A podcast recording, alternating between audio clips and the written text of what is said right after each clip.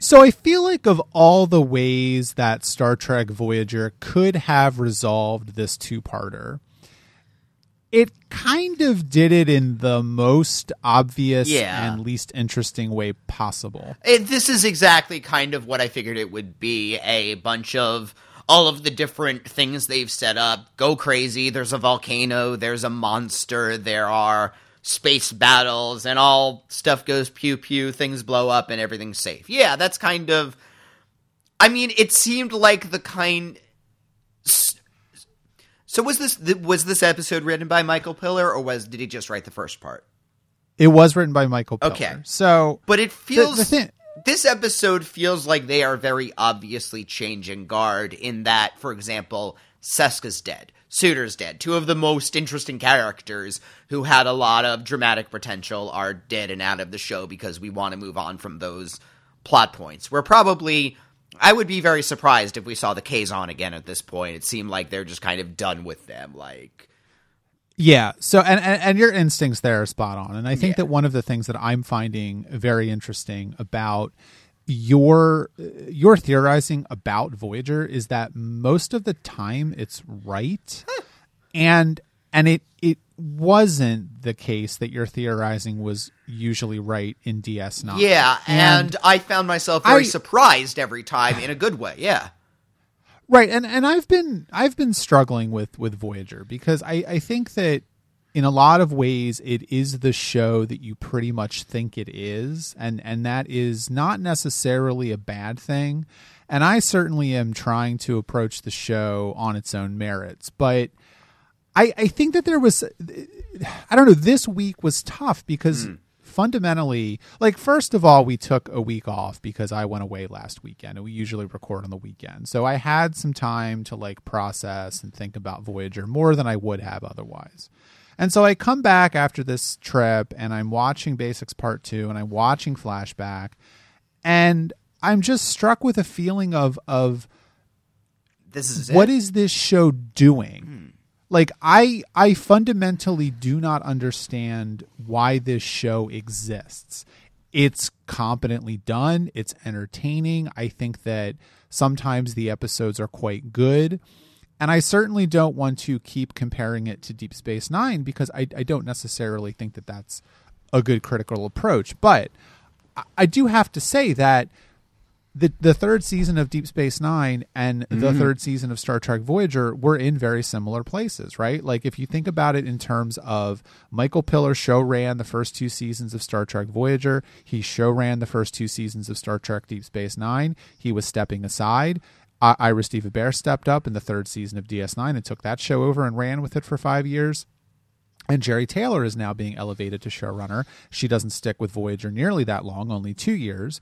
But in a sense, it's kind of strange because look at what was going on in DS9. We had the Jem'Hadar, the season two finale. That was the introduction Yeah. of a major plot point, a major villain, a major antagonist in the show.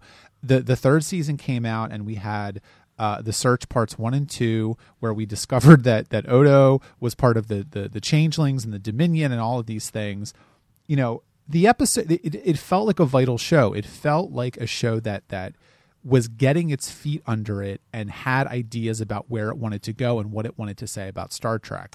And Basics Part 2 and Flashback are extremely perfunctory episodes that are not very entertaining, are internally inconsistent with themselves and what has come before on mm-hmm. this show.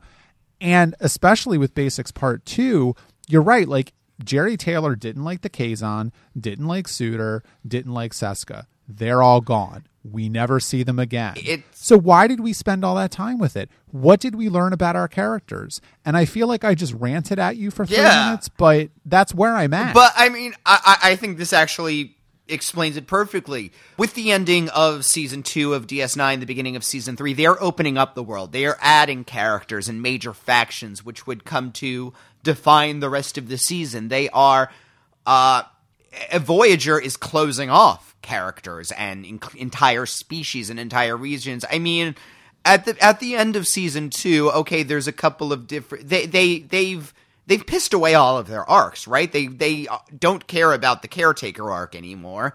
They don't care about the Kazon. I mean, they're they're going to have to pull the Borg out of the TNG continuity in order to get an identity at this point because what are they really dealing with? They're still just heading for home. I mean, I think in terms of potential for their premises, uh, both DS9 and Voyager have a lot. Uh, they're, they're both very rich premises. It's just DS9 was more capable of what does this mean? What does this mean for the Federation? What does this mean for these characters? What does this mean for the galaxy? What does this mean for their quadrant? What is this? Uh, you know, th- this concept of this wormhole is going to change everything. And DS9 sees through so many of its ramifications. Uh, Voyager, everything has changed by them being in this completely different quadrant of the galaxy. They are in a new frontier, and I mean, I'm we're going to talk about this in flashbacks, but they don't like their premises. They don't like to. They obviously Jeri Taylor doesn't want to deal with the overarching government of the Delta Quadrant. I mean, at least imagine if this had been in a sh- been a show created by a showrunner who was interested in the different Kazon factions and had them split up around the entire Delta Quadrant so that they were the primary antagonist and where that would be we would have more Majas to deal with, for example. I mean, there is a very rich possibility, even just in the Kazon, that they don't really deal with. It, yeah, because it, I mean, it sounds really churlish, and I'm trying to be. I'm trying to be fair to the creative staff of Star Trek Voyager, but I hate to say it, but but but you have to be fair to the staff of Voyager.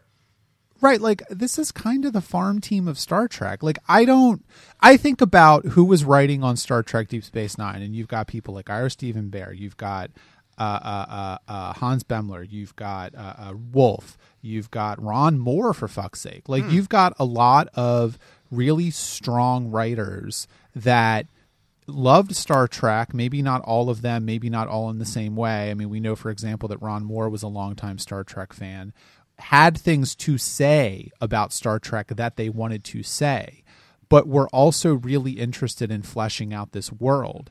And I mean, we'll compare. I mean, I hate to say it, but we'll definitely compare Trials and Tribulations yeah. to, to Flashback because I think the two episodes to. are are yeah we have to, and they're extremely interesting for the the meta commentary on how these shows are put together. But I mean, fundamentally speaking, I, I Brannon Braga is a good writer of a certain type of plot. I don't think he has a lot of other strengths, frankly, and Flashback is a perfect example of that. And and I also don't think that Jeri Taylor brings much to Star Trek, frankly. And you know, I, I hate to say that, but but I look at the episodes that are coming up, and I'm kind of just astonished at she got the chance to put her mark. I mean, well, let's be let, clear. Let like me... she she show ran the seventh season of Star Trek: The Next Generation, and that was one of the weakest of the show's run. I was about to say, refresh me on who she is. So she show ran the last season. Oh God! So we're gonna have uh, evolutions level, masks level stuff then. Yeah, like I think her her and I don't want to place all the blame of the seventh season of, of TNG on her no. because of course you only get what the scripts you get, especially if you have writers that have been working on a show for years. But yeah, everyone's tired at that point. And I mean Jeri Taylor most famously wrote the Drumhead, so so she hmm. does uh, a good work. But I don't think that her strengths lie in show running. And Voyager to me seems like a show where people became showrunner because there was no one else a- available yeah. to do it. And i'm i'm not optimistic about the quality of the show. Like it's very uneven. Yeah uh, flashbacks in particular feels like they squandered a lot. And so far again this seems like a show with a lot of potential and i'm really waiting for it. I i and it's just hasn't. It's had moments. Again, the fact that there are episodes where eh, things are firing on all cylinders, and the fact that I can't exactly remember any at the mo- at the moment is is probably indicative of that. But there are moments when, again, I do like a lot of these characters. I like the Doctor. I like Janeway. I don't even mind hanging out with Chakotay and Tuvok. Uh, Neelix, I like. You know, things like that. They have moments when the characters are working, but I, I think that's perfectly it. The show doesn't know what it's saying. The show doesn't really want. To... The show is having a hard time grappling again with what does it mean that they are in the Delta Quadrant and they where where has the talk of the generation ship gone for example i think that's one of the most fascinating concepts the show has dealt with like we really need to deal with the fact that this might be 75 years until we get there. We need to put a long-term infrastructure in place. And yes they are busy dealing with okay we're out alone. We can't get repairs. You know if we're dead we're dead and we have all this kazon stuff. But again it feels like a refusal to deal with the actual interesting stuff to me. Yeah, and and I think you see that very clearly in Basics Part Yeah. Two. Like on a fundamental level, is this a satisfying ending to the Kazon saga? And and I would say no. Yeah. Now I I pose that question to you, but But I mean,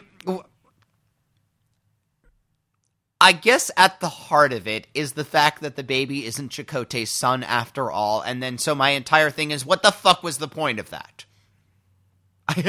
right. I, I, I well, I think I- yeah. I mean, I, I I think that Seska thought that the baby was Chakotay's, yeah, no, but, I, I just mean, time, I just mean from like a storytelling perspective. Like, why the hell did we go through this journey of who's the baby's father, and you know, was it really? Why did we deal with that? I I don't know. Uh, and uh, I have no idea. yeah, again, they're not. That well, that's that's what it really comes down to. Is like Voyager didn't have the follow through of its convictions, right? Yeah. Like, and and I think that part of that is the fact that I, I don't know if they knew what they were doing. I mean, I think Michael Piller had very particular interests about Star Trek Voyager and was molding it into a very particular type of Star Trek show that was fairly similar to what type of Star Trek show the next generation was, which I think makes sense. I think if you look at the first two seasons of DS9 as well, I think you see the fingerprints of Michael Piller all over it. I also think you see the work of Ira Steven Behr on it in terms of like the the circle arc that opened the second season. Um and I think it may have been the right decision for Michael Piller to step Yeah. back from the show. But he had said all he wanted to say about Star Trek, and at a certain point, you're getting more and more diminishing returns. Yeah, yeah, yeah. Uh, but so far, I'm not very optimistic about what Jeri Taylor wants to tell me or show me with Star Trek. It doesn't seem like she has any clear ideas about what she wants to do with this at all. I mean, I I, I got to be honest. I thought that the baby was going to end up on Voyager. I thought it was going to be that that Seska got killed didn't completely shock me. But again, I thought the baby was Chakotay's, and it would have ended up with him. And now we've got two babies. And again, I'm interested in the generation ship thing. Now we've got two babies on the ship. This isn't just. You know, okay, well, ensign, you have to deal with this on your own with you know our help. This is now we ha- this is now part of the community. This is two babies. This is you know we'll have a third soon. Yeah, and I yeah, I agree with that, and I I, I mean I, don't want to move aside from the baby, uh, uh, uh, you know, completely, Yeah. but I, I think that I want to talk about Suder because to me, Suder is one of the most interesting characters that the show has Yeah. done, and I mean a lot of that, of course, has to do with the performance of Brad Dourif. He's a fantastic actor who brings a lot to any role he's in, but and he's never really like done a series or anything like that, right? Like he kind of just does I, I don't think one so, offs no. and gets And- so that it might even be part of. You know, yeah, I, I'll I'll do a few episodes with the character, but I'm not. You know, I don't want to be. A, that could even be a factor here. But I, I, you know, Jeri Taylor was on the record as saying that she killed. She wanted. She told Michael Piller to kill Suder. I mean, she was running the show at this point. That, uh, you know, she wanted to kill Suder because they were going into. The, you know, the weird thing is, like, this was also filmed like as part of the second season. So, like, Michael Piller was still ostensibly in charge, but he was doing a lot of stuff because Jeri Taylor wanted to set up Yeah. things for the third season and get rid of things she wasn't interested in pursuing. And and part of you know, and and I think too part of my uh, frustration with this is that I know what Jeri Taylor does in the third season, and frankly, it's not great. not worth Suder's so, life. and right, like she said, she went on the record as saying that she wanted to get rid of Suder because she didn't know what to do with him. And I'm like, you don't know what to do with a character like that? I mean, she said, well, he's locked up in a room, and how is he going to interact with uh, the other characters, right? And it's like what are you talking about? Like you could do so much with this character if you had like any sort of creative I mean, uh drive and put him. I mean, To- he, in Suder's first episode, he and Tu he and uh, Tim Russ work really well against each other. Just put Tuvok and Suder in a room and have them act. That's what you do with Suder. Suder is the person that you go to when you need to. T- I mean, I. I think it would be interesting to get Suder eventually be taking the counselor role that needs to be taken. He's a Betazoid. Betazoids make great counselors. He's troubled and using it like i if you give me this character, that's what I would have turned him into. That's a perfect thing to do with him. Good. Right, and, and and Jeri Taylor doesn't know what to do with him, and so tells Michael Piller to kill Yeah. him. And I, I'm I'm just agog at that decision. I mean, I'm not I'm not a, I'm not as much of a fan of Seska as you are. I think it was probably time for Seska to go. Yeah, I don't know if she necessarily needed to die, but I think she served her purpose. But Suder to me is is the clearest indication that that Jeri Taylor and the writing staff of Star Trek Voyager were were sort of creatively bankrupt Yeah. because I, I'm frankly astonished that they wanted to get rid of a character like that. I mean, there are so many areas, like you just said, that you could take him in. And, you know, I mean, okay, sure, it's your show. Do what you want with it. But it, it's it's just a very, very telling example of the type of thing that they're interested in doing, which is frankly not very ambitious. You said that one of the reasons for Voyager to exist was to be Star Trek being an action adventure show. And as an action adventure episode, Basics Part 2 was a fine action adventure episode. I. It was exciting. You know, it, it, it- it's the television equivalent of it's got a good beat and I can dance to it. Um, I don't But- think the show is cons- the show doesn't consistently have a good beat that I can dance to, and that's I guess that's I guess one of the big problems. It would be fine if the show were less ambition if it was hitting its mark more often. Yeah, I, I think that's right. It is a very frustratingly inconsistent show. And, you know, I enjoyed the second season a lot more than I thought I would. Yeah. I, I think there are some really strong episodes in there. And I don't think that Voyager is. You're, you're talking about a baseline level of competence that Star Trek just has now. It, it's rarely boring, and I think that there were just a couple of really terrible episodes in the second season that were just misfires from moment one, and they had nothing to, they had absolutely nothing, no idea what to do about it, and they were just boring. Uh, but like, why didn't Jeri Taylor want to write the opening se- episode of the season? Like, it, I just keep coming Yeah. back to this idea that she's not very interested in doing this job. Like, you know, and and like whatever, fine, don't then, but don't agree to take the job. And y- your creative decisions are worrying me. You don't seem to really have a strong sense of what you want to do. And this could have been you know the the end of the second season and the beginning of the third there could have been so many other ways that they could have wrapped up this Kazon hmm. stuff. And to have the Kazon take over the ship because the plot demands it of them frankly why didn't they do it 10 episodes ago 15 episodes ago? It seemed very easy for them to do. So i don't know why they just didn't do it in like episode 4 of season 2 as opposed to this season finale although i think i just answered my own question. And then they drop them on this planet that is obviously horrible, uh, comically horrible even. and and meanwhile, we have Tom Paris in a completely different episode of the show, who's off talking to this Commander Paxim of the Talaxian Honor Guard or whatever the fuck he is, and he manages to take Voyager over again comically easily. Yeah. So nothing. se- I mean, I, I, I'm finding myself kind of shocked at how vituperative I am about this episode, but it's just it's kind of insultingly lazy. And I guess I get. I wanted them to make some kind of agreement with the Kazon. Again, at the end of the episode when they were all in the conference with the uh, people that they destroyed, at, you know, at the end of the day, Janeway warns them, and they have that at least that tiny moment. And I thought that again, this is this is a Starfleet, this is a Federation ship. They're gonna try to at least come to some understanding with the Kazon, and I think that would have been powerful. I mean, I feel like this if they wanted this show to be a picaresque where they're going through and you know, we're in Kazon territory for a while, then we're in Borg territory, then we're dealing with this, then we're dealing with, you know, if the big bad is changing every season, every couple seasons, that's okay, but I don't know. I guess I wish that this, I, I know part of the point is that they can't do much. They are just one ship, but wouldn't it be nice if they were trying to leave the place a little better than they found it and managed to do so at s- once in a while?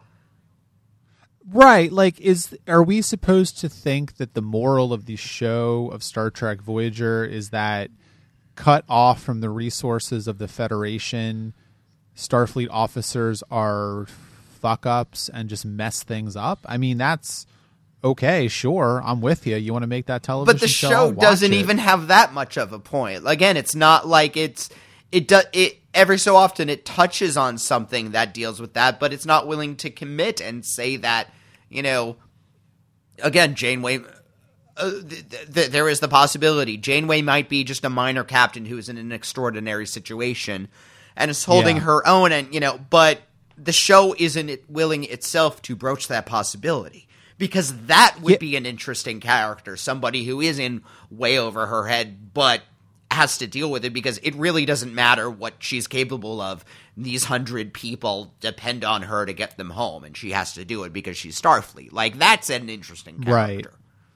Yeah, I, I agree with you, and I, I mean, I think that, that I want to talk some more about ba- that. But I think the last thing I'll say about the sort of you know meta setting of Star Trek Voyager is that the the its very structure is both mm.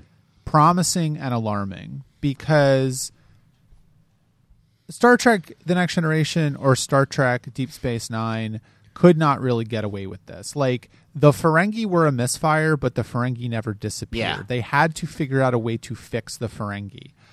They don't have to figure out a way to fix the Kazon or make the Kazon interesting because they have this release valve, which is we are now out of their space. Um, and to me, it speaks to the fact that the show is never going to be uh, striving for something more than it is. Because if something doesn't immediately work, they can just go, well, you know what? We're out of their space now, so it doesn't matter anymore and fly off into another, part of the galaxy. That is just uh, astonishingly worrying to me. Yeah, I mean they're trying to have their. I I, I always find it. What I always find the most amusing is how Neelix is always finding plant and food stuff that he knows all of the properties of. Right? Oh, these are Grablaxian eggs, and you know they're delicious, and this is how you cook them. Like, how far has Neelix gone in his travels? And you know, has he really got you know and because if Neelix is familiar with this area, then Voyager is still kind of in the same neighborhood, isn't it? Like, Yeah, like how far have they actually gone? It seems very Yeah. convenient to me. Like they, I mean- they say they're seventy. I just did the math, right? So like they're seventy thousand light years from from the Federation, and it's going to take them seventy five years to cross that distance. We are now two years out from when they got to the Delta Quadrant, so 3,000. they have gone. it- Like if they had been traveling consistently, they have they will have gone a little under two thousand light years. Mm-hmm. Um, that's a pretty big distance, and even let's say for sake of argument, they've been fucking up a lot as they have been, and they've Yeah. only gone half that distance.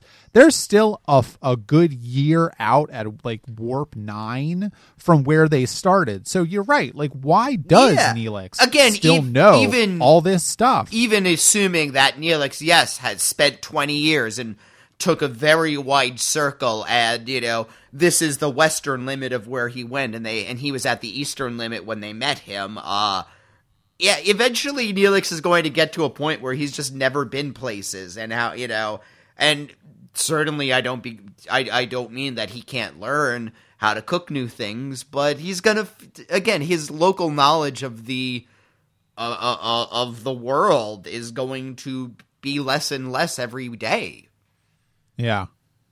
Well, let's talk about Suder then, because I, I, I think that Suder is the the only part of this episode that I actually find interesting and satisfying. And I'm not happy he's dead, Yeah. but the character, the, the, the you know char- his his story in this episode is, and he was only in the show what twice before this. Yeah, this is his Um, episode, I believe. is rooted in really strong character work in a really strong performance that says a lot about Suder, says a lot about Tuvok, and says a lot about the Doctor. And it ends tragically, but it's interesting to watch and it actually has something to say about the nature of morality and the nature of- Yeah. of, of you know what violence and murder do to people and even how it's interesting that even on a federation ship where uh everybody believes in everybody's dignity and stuff and i mean the doctor is you know a hologram and has a slightly different view of things but as he says in this episode i'm a starfleet hologram uh he views Suder as a weapon in some ways like i i i i, think that ev- in a way it's the implication that you know, Suder's okay, and we're go- you know we want to rehabilitate him because who he is when he is violent is wrong, and we have to help him control. And we're very proud that he is, you know, focusing his energies and getting to that point. But you know, no, we need to fuck somebody up. So Suder, go for it. You can take this. You totally, you've killed so many people, and killing a bunch of Kazon is nothing. Like that's a little fucked up, and I think you know Suder recognizes that. I mean, a, a, as he seems, a, as he says, you know, violence isn't. He he can't. Suder doesn't use violence. Violence uses him. It's not. Yeah. He the entire reason Suder is a problem is because he is not able to control that. right and and and i hate to keep doing this but it's like there's Suder's arc for the third Yeah. season he he had to kill a Yeah. bunch of Kazon to, to to to save the ship and get the crew back He did the right And thing. now- Everybody on the ship thinks of him as a hero now, and Mia maybe he even is able to walk more freely around. But he did so. He went beyond a, a line that he set for himself. Yeah. Yeah. Yeah. I mean I, I, I think that's right. And and you know, I guess RAP Suder, we, we hardly knew you. Yeah. Um you could have been the Garak of Dor you know, Oh, Star Trek yeah. Voyager, but instead you're dead. Uh well, uh, I don't know that there's much to say about Seska. I don't really have a lot to say about Seska. Uh, I think that she was fine in this episode, and I'm not that sorry she's dead. Yeah, she. Um, I liked Seska as a villain, except for the fact that I have no I. I mean, I do know. I know why she's doing what she's doing, but I, I think her goals have become very murky. As we said originally, she betrayed Voyager because, well, we've got to get allies and we need to make the strongest. And then she gets on the ship, and her position is much more precarious than she had initially imagined, and now everything with you know this business with the baby, and she is, you know, I, I, I. Uh, uh, Again, it's the show having these things, but I don't think fully aware of their implications. And I don't know if Seska is, uh, uh, again, somebody who is in a situation over her head. And uh, here are two women I've said are in over her head. And we've also talked about Jeri Taylor. And so I wonder about certain implications in our subtext. But, um, you know, Seska as somebody who, again, think, is used to a certain, because I don't think Seska even was kind of prepared for how patriarchal the Kazon quite were. She is somebody who. I I mean, it's like beyond patriarchy. Yeah. It's almost in like some weird Margaret Atwood territory or something. Yeah, like I think she's looked at things like like her models may just be the Cardassians and the Klingons and yes, it's tough to be a woman in either society, but Seska has gotten to a po- Seska is competent and crafty and i- enough to be able to be in a high position and work well within that and of course the Maquis uh, is shown to have some kind of parity and so she's working under the assumption, well, I'll be able to just as quickly get into that position, you know, get into what position I can have the Kazon in my hand and real, you know, getting to the point and then actually being in the situation and again realizing she now just has to worry about simply surviving. That's her only way of again that if they had been aware that that was the theme of Seska, I think that would be more interesting. It would be at least give her a reason to be doing what she was doing because now it just seems like she's just kind of acting without thinking and I don't really a Cardassian who acts without thinking is well is Gul Dukat at the end of the series and Yeah. we all know how we feel about Gul Dukat's last few performances. Yeah, yeah, I think that's right as well. And and you know, frankly, I think that that the show had done pretty much everything they could do with Yeah. Seska. Uh, unfortunately, I think that there would have been more that they could have done with Seska uh, if this had been a better show. And I'll leave it there. Um, Maybe that would be a the- uh, keep Seska alive, but now she's the one who's under house arrest on Voyager, and Suder is the one who is out because he saved the ship. Yeah. That that's where season three goes. Yeah, sure. Um, well, maybe the last thing to say before we move on to flashback is uh, I just want to say that uh, Chakotay gets the opportunity to make some sort of meta commentary joke on his own generic Native Americanness, and I just have to say, uh, "Show, are you fucking with me?" What was with What was with Tuvok's line? You may think the savage is noble, but he just wants to kill. Like, what was that line? That was a little fucked up. It was incomprehensible. I don't know. I I look. do you- Are you asking me to, to like defend this episode? and it was It's- just like this, like we saved the one child who, you know, and that made everybody fr- like, oh god, it, it, it, it was fine. Again, as as an hour of action adventure TV, it was a fine hour of action adventure TV. All right. Well, uh, uh, let's move on to flashback. But before we do that, I just want to take this opportunity to remind uh, you, the loyal listeners of Trek About, that Trek About is listener supported. If you like what we do, please go to patreon.com slash Trek About show and give us a little bit of your hard earned money $1, $2, $3, hey, even $5 a month.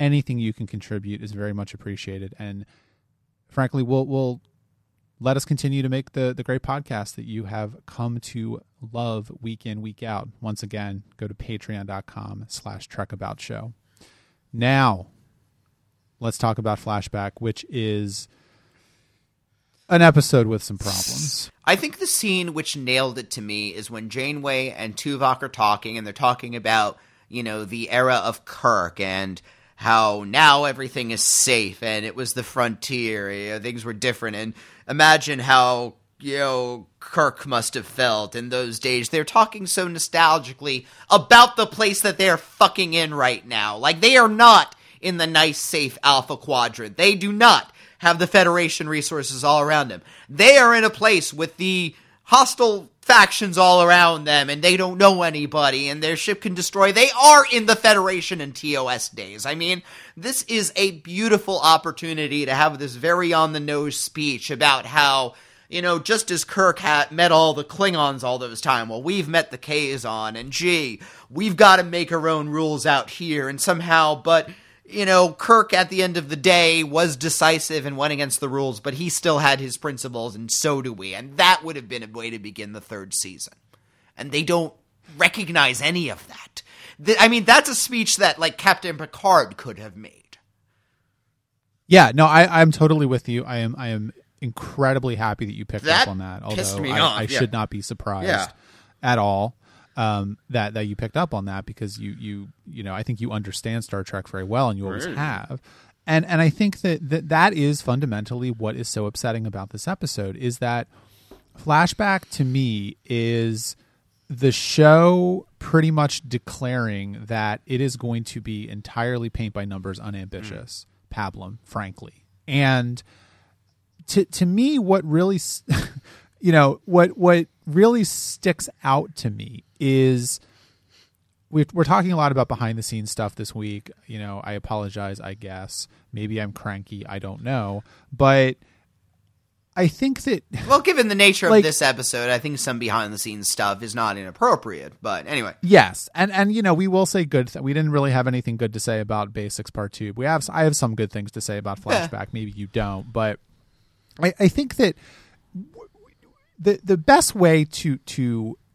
talk about my feelings about Flashback is to compare and contrast the 30th anniversary episodes of Star Trek Deep Space Nine and Star Trek Voyager. And Star Trek Deep Space Nine and Star Trek Voyager writing staffs both knew that Paramount wanted 30th episode 30th anniversary episodes of Star Trek, right?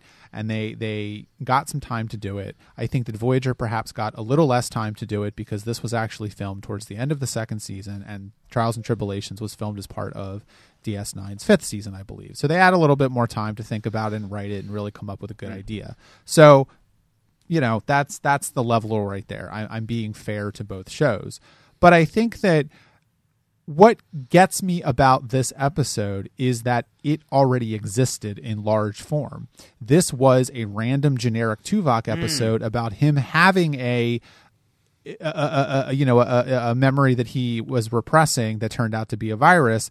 And when Brannon Braga got the the memo from Paramount, the Paramount offices that they wanted the 30th anniversary episode of Star Trek, he decided to slot this into this episode instead.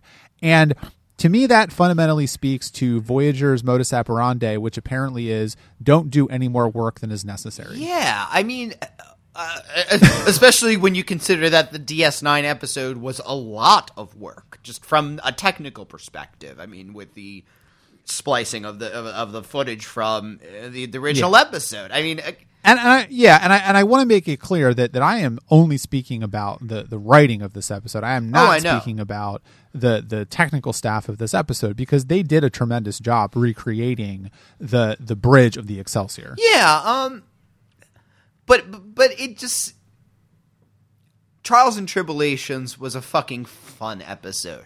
At the very, it was unabashedly fan servicey. It had a lot to joke about the time travel elements, and we got we got to see that you get to see the the new cast in the old uniforms, and that's a visual gimmick, but it's a funny one, and they get to. y- y- y- them in the trivial pit and trying to find the bomb. I mean, it's it's it's a fun episode that takes one of the most beloved episodes of the uh, original series and basically says we love the hell out of this series. This is this very episode mate is one of the reasons many of us got into this in the first place when we first saw this. Some of us have been working on it since then you know. Either way we have a great love for and respect for this franchise and we can have fun with it because of how much we love and respect it.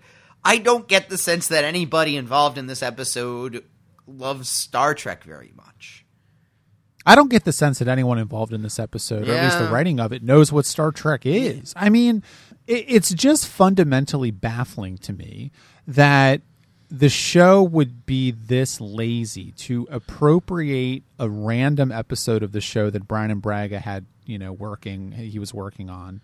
Uh, a- a- and turn it into the 30th anniversary episode in such a perfunctory and lazy way. I mean, In, I in other words, yes, sorry. So it uh, so it obviously then just wasn't Captain Sulu. It was Captain Johansson, and then they just swapped him out, kind of a thing. Then I I I don't even know. I mean, I think that the memory might have been entirely different. I mean, I I think that it could have been like a journey through Tuvok's youth or something. Who the hell knows? And then they, you know, he decided to make it this instead. I think there's a way to make this work. I just think that you're right. Like fundamentally speaking, I don't get a sense that anybody on the writing staff of Star Trek Voyager is super interested or invested in Star Trek, and that's fine. Like I think that the the Trials and Tribulation episode of DS9 worked because DS9 is a is a dark but also funny and fun show with a lot of really good characters and it has right it has writers on its staff that love Star Trek and have something to say about it. And I think that what you're seeing in Basics Part 2 and in Flashback is that for the people working on Star Trek Voyager, this is a job. Mm. And they don't necessarily love Star Trek. They don't necessarily have anything they want to say about Star Trek. And again, I don't necessarily think that's a problem. Star Trek 2009 was made by someone, J.J. Abrams, who, while he said he was a Star Trek fan, which, you know, whatever, uh, how much you believe him, I will leave as an exercise to the listener. uh, it was still a pretty good movie. Yeah. And, and had some good things about it. I don't well, feel especially like if you consider that was uh, J.J. Abrams wanting to make Star Wars. Like, yes, he's going to put a hell of a lot of effort into it, yeah, right, exactly. but he, he And- is a good blockbuster filmmaker, and yeah, And and to me, it's just like, does Brannon Braga like Star Trek? I don't know. And maybe he does, maybe he doesn't.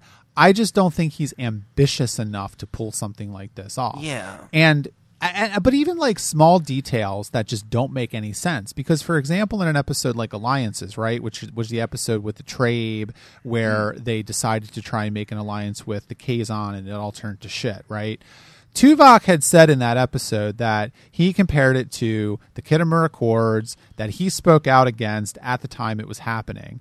So now we have an episode half a season later where Tuvok was revealed to be a like Yeah. frankly like baby ensign who didn't even want to be in Starfleet. Like Yeah, it's who's gonna like a who's gonna listen to Tuvok about any of this? Like when he said he spoke out, did he mean that he was talking in the mess hall about it? Like what? I I I I, I it, it honestly seemed like w- well, who's the only one on the cast who would have actually interacted with any of them? Well, Tuvok's the only one who's old enough. Shit, we we've we haven't established that he was working for this for Starfleet at that young. Okay, well we'll tell him that he was had a secret backstory and you know he left Starfleet and then he came back to Starfleet and all of that and and yeah, it seems like I mean, thank God somebody pointed out that plot hole to them, but their way of getting out of it was very convoluted. I mean, the whole time cop part of Starfleet that's in Trials and Tribulations is it's ridiculous, but the show knows it's ridiculous. And it, again, it uses that as a way to make some jokes that fans have been making about the time travel in the franchise since its beginning. And it is a little bit a MacGuffin in that way. They, you know, they they traveled back in time to the uh, to the Trials and Tribbles days just because, you know, there was an anomaly, and now we're in this episode. Um, the device to get into the flashbacks in this episode is both extremely important and they spend a lot of ink on it and both like completely perfunctory in that they don't care at the end they're just oh it was a virus oh okay the end Yeah, like why why couldn't this had like okay, like it's I don't know, it's the 220th anniversary. I don't know, it's Federation Day. Yeah. And oh god, I'm fixing the episode, but it's just No. like it's so bad. Like it's you know it's it's Federation Day. They're all sitting in the mess hall, and Tuvok is like, "I've got a story for you guys," and then it goes into the story of flashback. Like, why do you need this? That's a perfect thing. They're all talking about going back home for Federation Day and what would we have done. And you get a flashback. Each of them gets to have one scene back home. And they talk about how the Federation was great because of X, Y, and Z. And now we're there. But again, we have to keep those values alive. Yeah. and maybe that would have been a horrible episode too. But at least they would like at least like it would have been trying something Yeah. different. And to me, I just keep coming back to the idea that Brannon Braga was like, "Well, I got to make this fucking 30th anniversary episode of Star Trek. I've already got this stupid half-ass plot about some medical techno babble with like a repressed memory virus Yeah. that, frankly, I don't give a shit about. So I'm just going to throw it in there." And it's like, I just, it, I'm so, I'm just like, i mean, it- we- it- it's breaking my heart. I'm like, this is so half-assed on such a fundamental level that I'm finding it just shocking. Well, you know, it, be, because I mean, we're thinking about our own jobs right at this moment. I think about stuff that I've cooked where it's just like, all right, I just gotta fucking get this ready and get this out there, and this is not the most delicious thing I've ever made, but it's done. You've had reports you've had to do at work, like. Yeah, maybe I'm not being as careful as I would be if I had a little more time to do this, or, you know, but I have a headache and it's due in an hour, so I'm just gonna do the best I can and hope it's fine. Like everybody does that in their jobs, and that's fine for the most part. Except, I don't know. This feels important, right? Like you, this Yeah, is like- like- something like be- even- be- be- because this is something that a lot of people love, and this also, again, this isn't just any old episode. It's not this by virtue of the episode that it is, the fact that it is the 30th anniversary episode and they want to do something special. By virtue of that, it's not one of the random 26 that can be a filler episode. This is something that was important. Again, DS9 stepped up to that. Again, had a little more time to prepare for it perhaps, but said this is coming up, let's do something really special. Let's do something because the people who are watching DS9, especially at that point, fucking love Star Trek. This is their life. This is their favorite thing, and we, you know, we want to. In, in a way, it's that again. It's an unabashed fan service episode, but I think by, if you are at the point where you are watching season five of DS9, fan service feels like a thanks for your loyalty in a way. You know what I mean? Like it, it, it Yeah. it's nice. This is in a way kind of a party. This doesn't feel like a party. No, it feels like a funeral dirge. And and I guess maybe that's the difference between the two shows. I don't know. But I mean, to your point, is is anyone nostalgic for the era of Star Trek Six? Yeah, that was the other, like- they do it. They do a very good job. Like I'm glad Sulu's in it. I think George Takei does a fine job of reenacting scenes he did better five years ago. I I- I'm being really dicky today. I apologize to everyone. uh, I think that you know Janice Rand, Grace Lee Whitney does a fine job. I'm happy to see her again. I do think that there is a little bit of nice symmetry in that Sulu and and Rand too were like the only two characters that weren't in Trials and Tribulations Yeah. because they weren't in the original episode.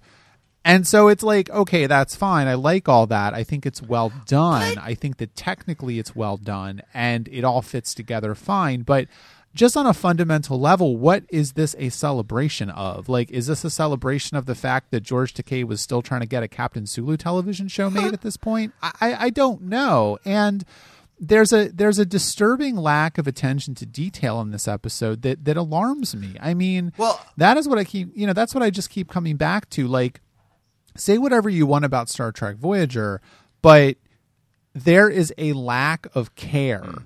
that is starting to become evident as we talk more and more about this show that worries me to a large degree because it indicates to me that the people that are making the show are looking at it as a job. And I know that, like you said, when I have a job that I don't necessarily care about, when you have a job that you don't necessarily care about, we do the job, but we may not do it to the best of our ability. And I don't know that I want, like, you're telling me that you could not find uh, anybody out there to write on Star Trek Voyager that would be so eager to take over a Star Trek show and put their stamp on it? I mean, uh, talk. I I, I want to talk about Rand for a minute though, because I think again you you talk about it an inconsistency. There is a through line here that the episode doesn't even realize exists with Rand. Um, she's kind of a dick to Tuvok when she's talking. Oh, you, you know, basically she's accusing of him of sucking up with the tea and stuff like that. Oh, you're trying to and she says something very telling, which is that, you know, it took me years just to make ensign and, you know, you're going to be. She's very bitter about the fact that it took her a very long time to progress in her career and she sees Tuvok just flying through the ranks and sucking up and stuff like that. And I mean, contrast this to Janeway talking to Amelia Earhart about how, you know, now in Janeway's day, the opportunities for women in Starfleet were so much more. I mean, this is a beautiful opportunity to make this about this. Yes, you know, people like Janice Rand, what, you know, even as enlightened as they thought they were in Kirk's day, there were still certain institutionalized sexism that by Janeway's day they realized and things got better. And somebody like you know again if Rand were in Janeway's time she might have been captain as as at the same age that Janeway is. And another opportunity for us to say well we're in the we're in the frontier here but you know things are even better and have improved since Kirk's day that's Yeah. uh, uh, the, the, this is it's not interested in saying anything about Star Trek, whether it is a salient point of uh, criticism such as that, or whether it's a fun joke, just as you know, I'm gonna we're gonna show uh, Dax in a old school uniform because they're funny uniforms. Yeah, I, I think so, and and and you know, I, I want to go back to to how you started out this conversation because to to me that does speak to, frankly, the the the lack of clarity surrounding what this show is or could be. Because you're right, like Brannon Braga tries to he's he's trying to play the notes and not the music. He is writing a very stirring speech about how Janeway is is envious of of you know all of the captains of Captain Kirk's era. You know, the Alpha Quadrant was largely unexplored. All of the technology was much more rudimentary than they were used to. You know, they were on the verge of war with the Klingons and the Romulans. It was much more dangerous, much more exciting. Now, part of that is just nostalgia, of course. But you're right. Like that is where they are right now, and there is no not a one uh, indication that she is aware of that, that she is aware that she is not in the Alpha Quadrant right now at Starfleet headquarters, reminiscing over a cup of hot tea with an admiral. That she was not last week marooned on a planet with no technology. You want to talk about rudimentary technology. I mean, Right. they And I- they were fighting with that- bows a few days ago. Yeah, and I think that's what it really comes down to for me is like this could have been the episode where the show kind of woken woke up to the idea that this show needs to be about something and it needs to be about okay, what are you know, you, know we've advanced so far. What are the limits of the prime directive now? Yeah. What are the limits of the 24th century Starfleet? Uh, we are in a situation that is so just grossly unequipped Yeah. To to deal with this. And Tuvok is undergoing these these flashbacks to this time which was a bit different. Uh, well I don't know how different it was because you know I mean Tuvok is or, or Sulu is drinking out of bone china on the bridge but that's a side issue. Um that that it, it just doesn't but it does like the the the era that it's flashing back to doesn't really mesh up with what they're doing or what they're talking about. And And it's while it's not like again, it's nice to see Sulu again. It's nice to see Rand again. I don't I don't get what I get- this is a celebration of why this is the 30th anniversary episode of Star Trek Voyager. And here's something I'm thinking of as well. What was the major theme about Star Trek 6? Things are changing, right?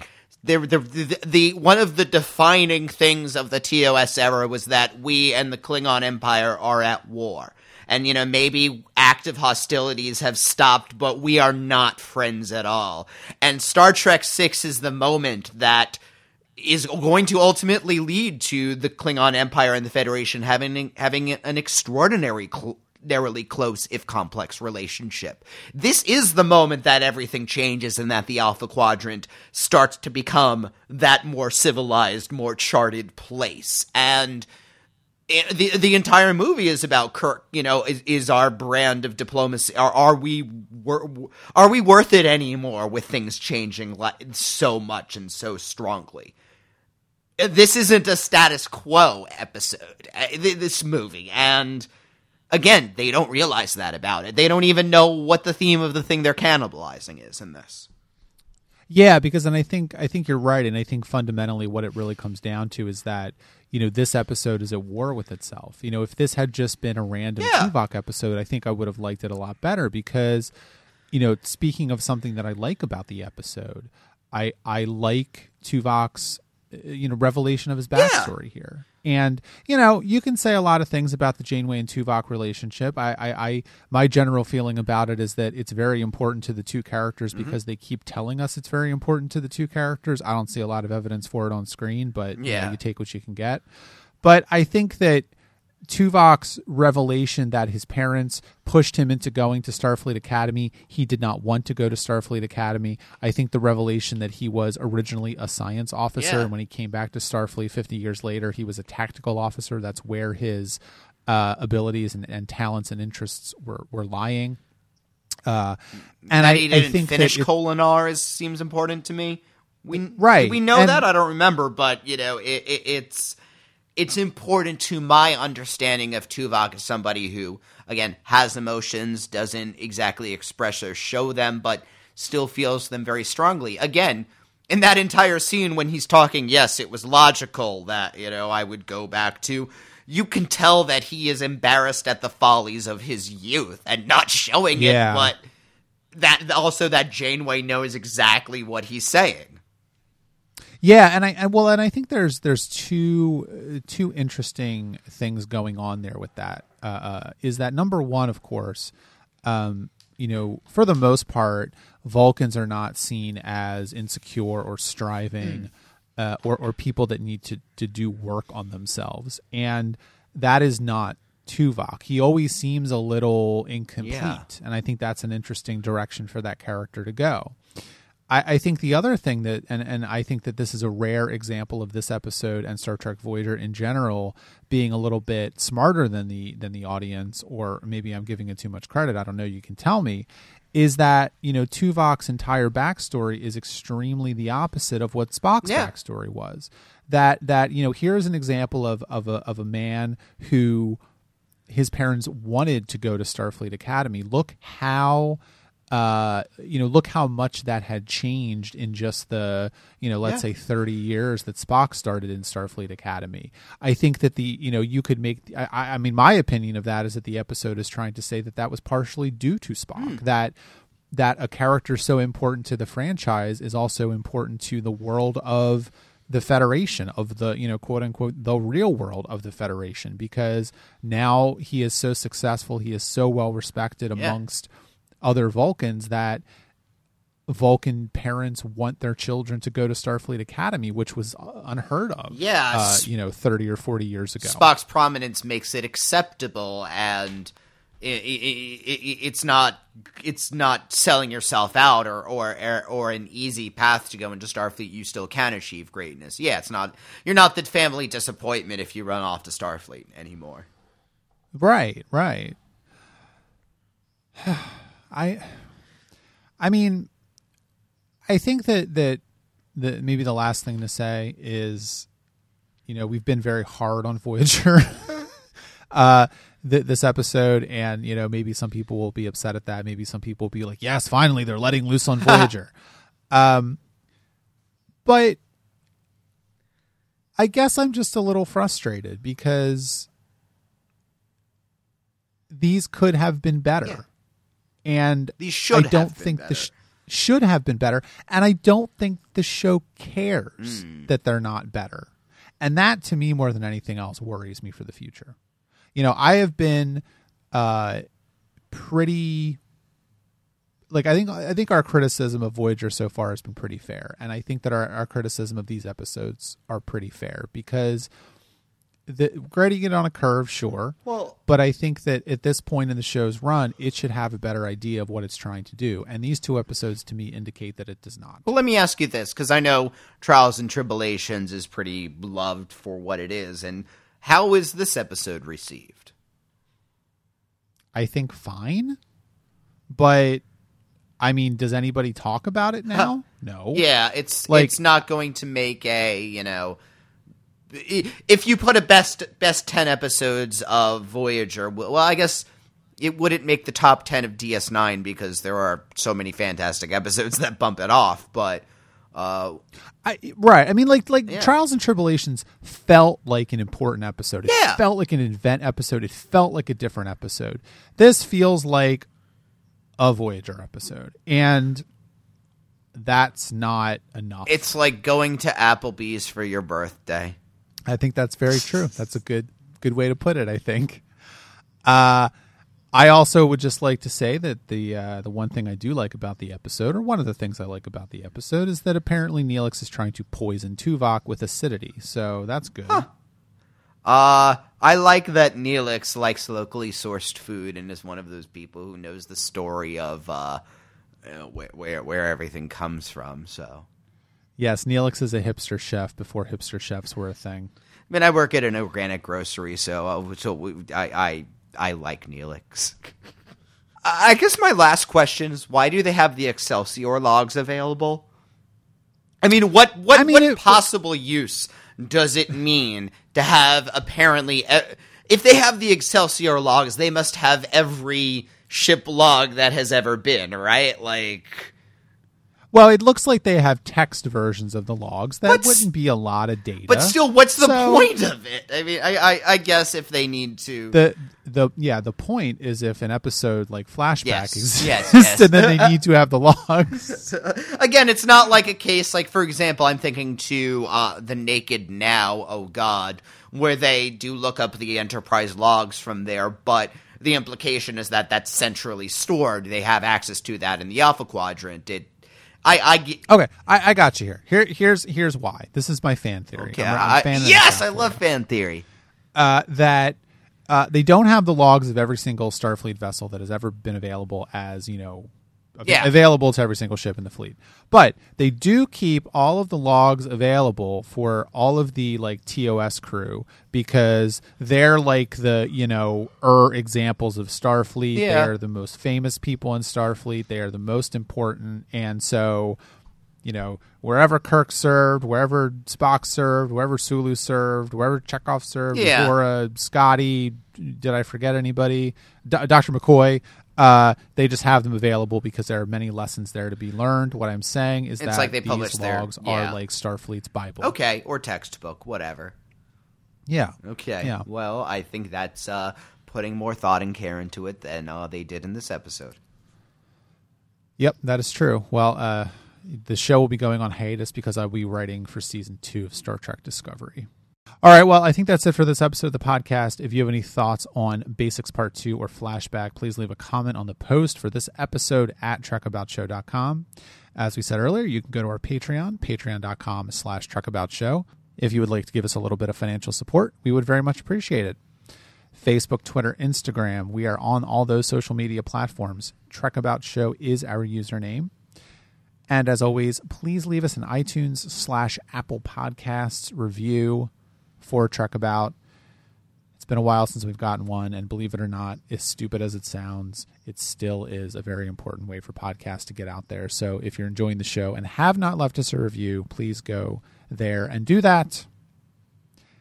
And also check out our other podcast, Tuning In. We are talking about the X Files episodes Soft Light and Our Town this week.